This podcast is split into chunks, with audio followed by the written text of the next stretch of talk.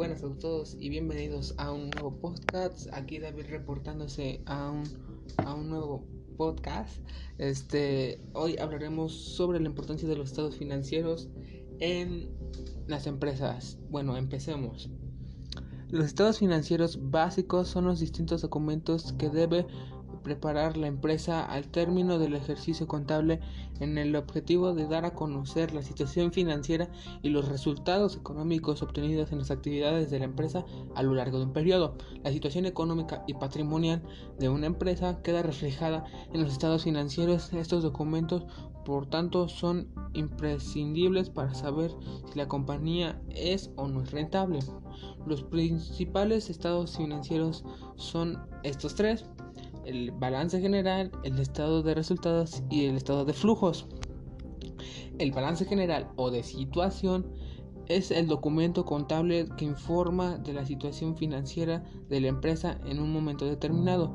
Básicamente se trata de un informe que presenta de una forma muy clara la situación patrimonial de la empresa. Aquí se divide así en el activo. A su vez es activo corriente y no corriente.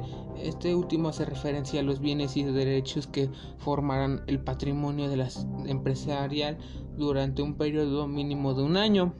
Luego sigue el pasivo, como el anterior se clasifica en corriente de deudas a corto plazo y no corriente, o sea, de deudas a largo plazo. El patrimonio neto se divide en los fondos propios y los subvenciones.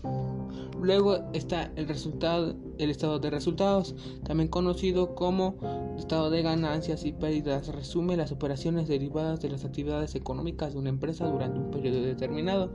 El resultado final se obtiene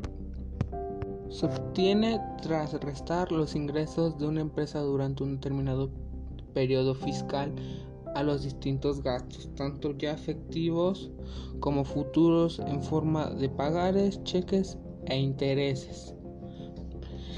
Y luego siguen los estados de flujos. Informa sobre las variaciones del movimiento de efectivos y sus equivalentes en un periodo determinado, la información de los flujos de efectivo, o sea, cantidad de dinero que tiene una empresa circulando. Es útil porque suministra las bases para evaluar la capacidad que tiene la empresa para generar efectivo o equivalentes. También muestra su necesidad de liquidez.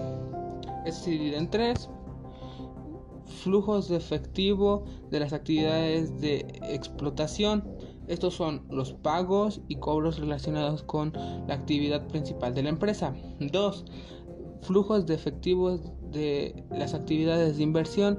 Estos son los pagos para adquirir activos no corrientes y cobros procedentes de las ventas o de las amortizaciones. Y 3. Flujos de efectivo de las actividades de financiación. Son cobros que provienen de la venta de títulos o valores y pagos realizados para amortizar préstamos. Bueno, y esto es todo. Espero que les haya gustado este podcast. Ya saben, seguirme en Instagram.